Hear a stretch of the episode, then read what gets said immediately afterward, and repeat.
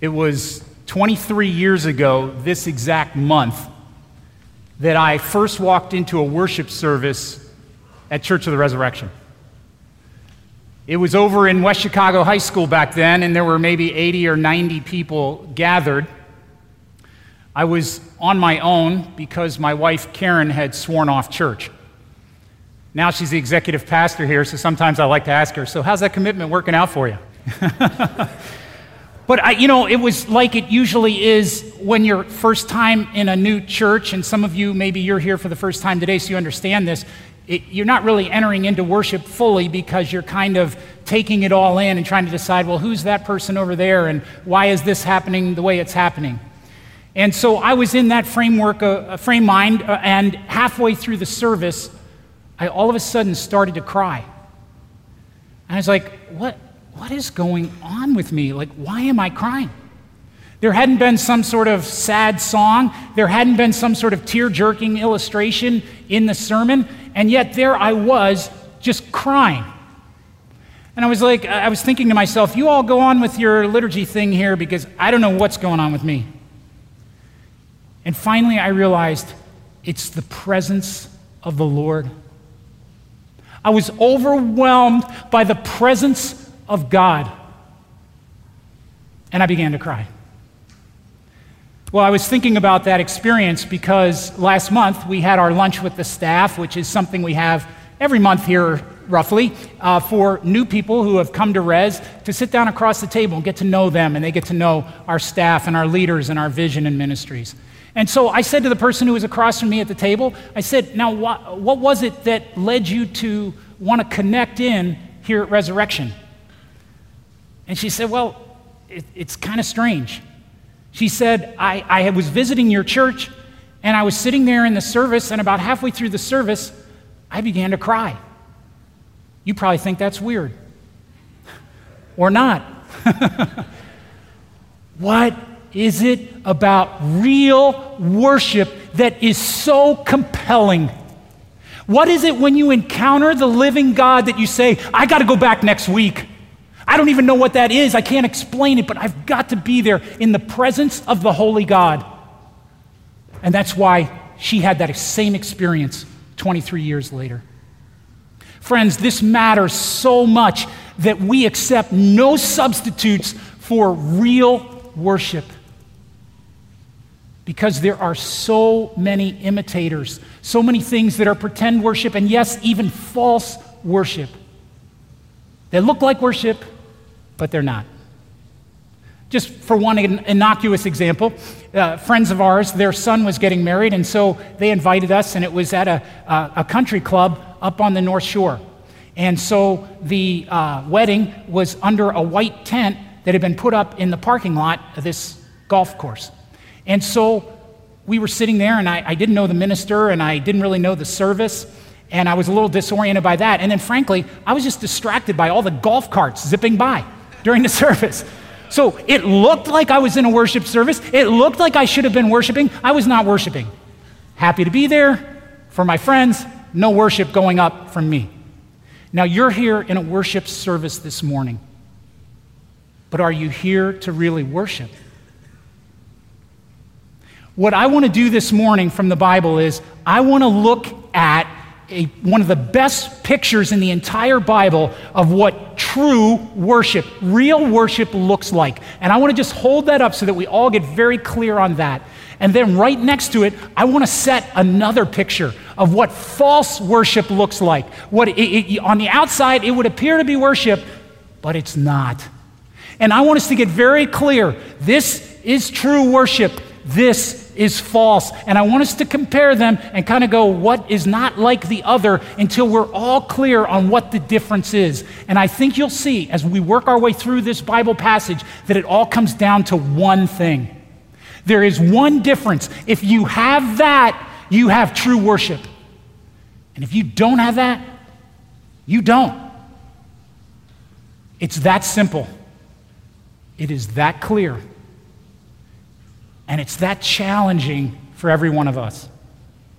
Let's look at it together. If you would turn to the gospel reading in Matthew 2. Jesus was born in Bethlehem in Judea, meaning the land of the Jews, during the reign of King Herod. And about that time, some wise men from eastern lands arrived in Jerusalem asking, Where's the newborn king of the Jews? We saw his star as it rose, and we have come to worship him. These are people who are on a quest to worship. The reason we came all this way, they said, the reason we did all this is we've come to worship. That's what we want. And this is the first picture. Now, who are these people? The wise men. Well, this is at a time when astronomy and astrology have not yet gone their separate ways. So, in one way, they're like uh, our astronomers from today, kind of our PhD research scientists who are in a government funded think tank there in the Persian Empire. But in another way, they're just pagan astrologers, very far from the God of the Jews. They're doing something expressly forbidden in the Bible. And so they have both things going on. And so these are the classic outsiders. But they're very smart. And so what they, they, they know this they know, hey, there are those ancient prophecies that say a star will arise over Judah and a scepter over the land of the Jews. So they know that there's going to be a king who's born who has unprecedented and magnificent power in the land of the Jews. That will be coming. And so when they see this unusual star rising in the night sky over the land of the Jews, they put two and two together. Now, that star may have been a conjunction of planets, a supernova. We're not totally sure. But it was an unusual planetary uh, occurrence, and they realize a king has been born. That's the sign that this is occurring. We're going to go. And so they tr- start traveling 1,000 miles on camel. Now, if you said to me, hey, Kev, why don't, why don't you and I do a, like a bike trip to Houston? I'd be like, well, uh, okay, but that's going to take some time and planning. We're going to have to like get like really good equipment and we're going to have to like have a ton of spare parts and we're going to have to map it all out and it's going to be very expensive so we're going to need to get sponsors who will sponsor us for this 1000 mile odyssey to Houston and then once we get to Houston, well we got to bike back. Oh, that's another 1000 miles. So this journey that these these wise men have undertaken, it, it's time, it's money, it's risk, it's uncertainty. And the reason they're doing it is we've come to worship. They're on a worship quest. That's picture one. Now, let's look at picture two, verse three. King Herod was deeply disturbed when he heard this, as was everyone in Jerusalem. Now you think, well, why would that be? Like this year, when baby George was born, it was like the entire UK shut down for a week. There were parties and celebrations and flowers laid at, you know, the gate at Buckingham Palace and all this kind of stuff. The whole nation was eh, deliriously happy. And so here in the land of the Jews, the king of the Jews has just been born and everybody's totally disturbed, deeply disturbed. Why would that be? Well, Herod was one of those names that when you heard it, you would shudder. If you've been following North Korea, it would be like saying the name Kim Jong un. He's a brutal dictator. He has the gall to call himself the king of the Jews, but he's really only half Jewish. And he's been sponsoring pagan temples. Worse than that, he is a collaborator with the oppressive pagan military might of Rome, subjugating the Jews and getting money and power for doing that. King of the Jews. And he's a brutal dictator. If anyone starts to rise up and get the slightest bit of power, he takes them out. He murders his wife. He murders his mother in law. He murders two of his sons. And then there was that popular young priest who suddenly had a drowning accident. Yeah, the water was only a couple feet deep, but these things happen. Here's how Herod thinks he realizes when I die, no one's going to mourn me. So he gives the order when I die, go into Jerusalem and kill some nobles, so there will be tears in the city on the day I die. And so he thinks to himself, oh my word. There was no star that rose in the heavens when I came to power. I have a very sketchy claim to this throne, and I'll be darned if I'm getting off of it, though. And so, if there's a real king signified by this star, that person is not going to get one bit of my control. And even if it's not the real thing, if, if the religious loonies get going and think think it's the real thing, there could be a revolt. And I'm not budging off this throne. I will maintain control. And why is everybody else feeling the same way? Because they're all on Herod's payroll, or they're all afraid if I go and worship this new king, I'm a dead man. So let's see what happens. Turn to verse 7, if you would. Herod called for a private meeting with the wise men. He learned when the star first appeared. And then he told them, listen to this go to Bethlehem and search carefully for the child. And when you find him, come back and tell me so I can go and worship him too. In verse 2, the wise men came and said, We've come to worship. And now in verse 8, Herod's saying the same thing. I can't wait to worship. That'd be so awesome. I'd love to worship. What's the difference? They have the same information. The wise men and Herod both know that a king's been born, they know about when, and they know where. The difference is not the information, it's the motivation. The wise men are so motivated to worship, they will travel 1,045 miles to make this thing happen. And Herod, who's four miles away, won't get up off his throne and take a step. Let's look at verse 9. The wise men went their way, and the star they had seen in the east guided them to Bethlehem and went ahead of them and stopped over the place where the child was. And when they saw the star, they were filled with joy. They entered the house and saw the child with his mother, Mary. Now, Jesus looks like any other toddler boy in, in the neighborhood. He's probably squirming on his mother's lap when they come in. And when they see him, knowing that he's been attested by a star and by the words of the scriptures, they bowed down. Now, this is the Middle East, friends. This isn't a little like nod of the head out of reverence or deference. This is, I'm on my knees with my face planted in the dirt in obeisance to a deity, a king, a God, a personage so much greater than myself that all I can do is fall down and bow down before him. That's the only appropriate response and they pull out their treasures and they're like, This is the best stuff we've got. And we poured our heart and soul into this money that we're going to give you gold for the King of Kings, and frankincense for the priest of priests, and myrrh, that burial ointment for the dead, for the sacrifice to end all sacrifices. And they worship. Is there a better picture of worship than what's going on right here? And it's in this moment that we suddenly get what does it take to really worship? It takes sacrifice. There is no worship without sacrifice. Worship that costs us nothing is worth nothing.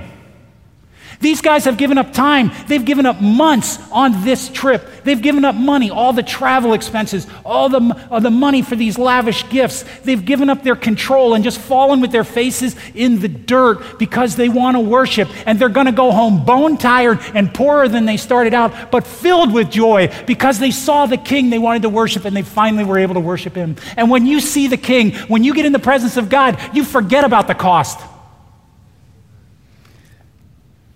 Now, how's that compare with Herod? Verse 16. Herod was furious when he realized that the wise men had outwitted him, and he sent soldiers to kill all the boys in and around Bethlehem who were two years old and under. Herod thinks, I killed two of my own sons. It's no difficulty for me to kill yours. What is the difference? What, this is a surprise, isn't it? That the pagan, astrology dabbling foreigners from way outside the people of God get it. And the insiders who are living in the capital city totally miss it. And here's the difference is that Herod's like, I'm king. I'm sitting on the throne. I won't budge an inch. I will not give up any of my power or control. And the wise men realize worship can't even start until we do that. We're going to have to give up our time. We're going to have to give up our money. And above all, the biggest sacrifice it takes is control. We have to lay with our faces in the dirt and say, You are king, not me. I was uh, recently given an, uh, an article from Harvard Business Review by one of our members. It's very interesting. This professor studied why is it that the smartest business school graduates in the country from our top business schools go out and they get management consulting positions or other positions like that, and yet they actually don't learn. Like in the marketplace, when, when they're asked, How could you improve your performance? they get super defensive. And he, he did study to find out why that is, and I was fascinated to read this. Get this quote, There seems to be a universal human tendency to remain in unilateral control, to maximize winning and minimize losing, to suppress negative feelings, and to avoid embarrassment or threat, feeling vulnerable or incompetent. Well, friends, it turns out that the very same reasons why our smartest business school graduates can't learn is the very same reason why religious insiders can't worship. Because worship, you're going to be vulnerable. Worship, you're going to sometimes feel incompetent. Worship, you're going to have to give it up. You're going to have to get off your throne and give up your control and lay down with your face in the dirt and give everything you've got to the Lord. You talk about winning and losing. You're losing. And the God of all creation is winning. And that's when real worship starts. Now, what, so what? What is the application for us this morning? Well, the first, I, I just want to offer a, a group application to us as a church and say it is an affirmation. It, it, worship, we are a worship church. People here will not tolerate pretend, substitute, false, fake worship. They want to go all in. And that's been true for, for us for such a long time. It's just embedded in our DNA and, and it's reflected in, in our staffing values and our time and our, our money. You talk about time, I mean, we're starting today. 100 days of prayer where we're, we're giving up an hour, some of you in the middle of the night, to come in and worship the Lord and to hear his voice. And, and money, next week, we'll, will get the joy of hearing how the, the REACH initiative came out. And I don't know what the final number is going to turn out to be, but I do know this it represents sacrifice. And then control. I mean, th- this last year, we've all had to give up some control, haven't we? We moved to a new building where we'd never been before, and maybe now there's new people in your row and you don't know them, and that feels a little awkward. You maybe feel a little out of control. And then our church was, was tapped to be a bishop's church, and, and all of a sudden to have a role to serve and sacrifice on behalf of 25 or 30 other Anglican churches here in the upper Midwest. And I have to say, as one of your pastors, I am really blessed by the way you all have handled that. You have not freaked out about that. You have, because of your worship for the Lord, you've said, you know what, He's in control. And I'm okay with that. So there's a big word of affirmation for all of us as a people that this value matters to the Lord and it matters to us. But there is embedded in this Bible passage a warning that we dare not miss. There is for every one of us in our hearts this little Herod in the heart. This part of us that says, Lord, I've already given you 98%. Do I really, really have to give up that final 2% that I'm holding on to so tightly in control? Do I really have to let that go? There's a part of us that does not want to give that up. I don't know what that is for you, friends. Maybe it's something around your children. Maybe it's something that you just want to control around your job.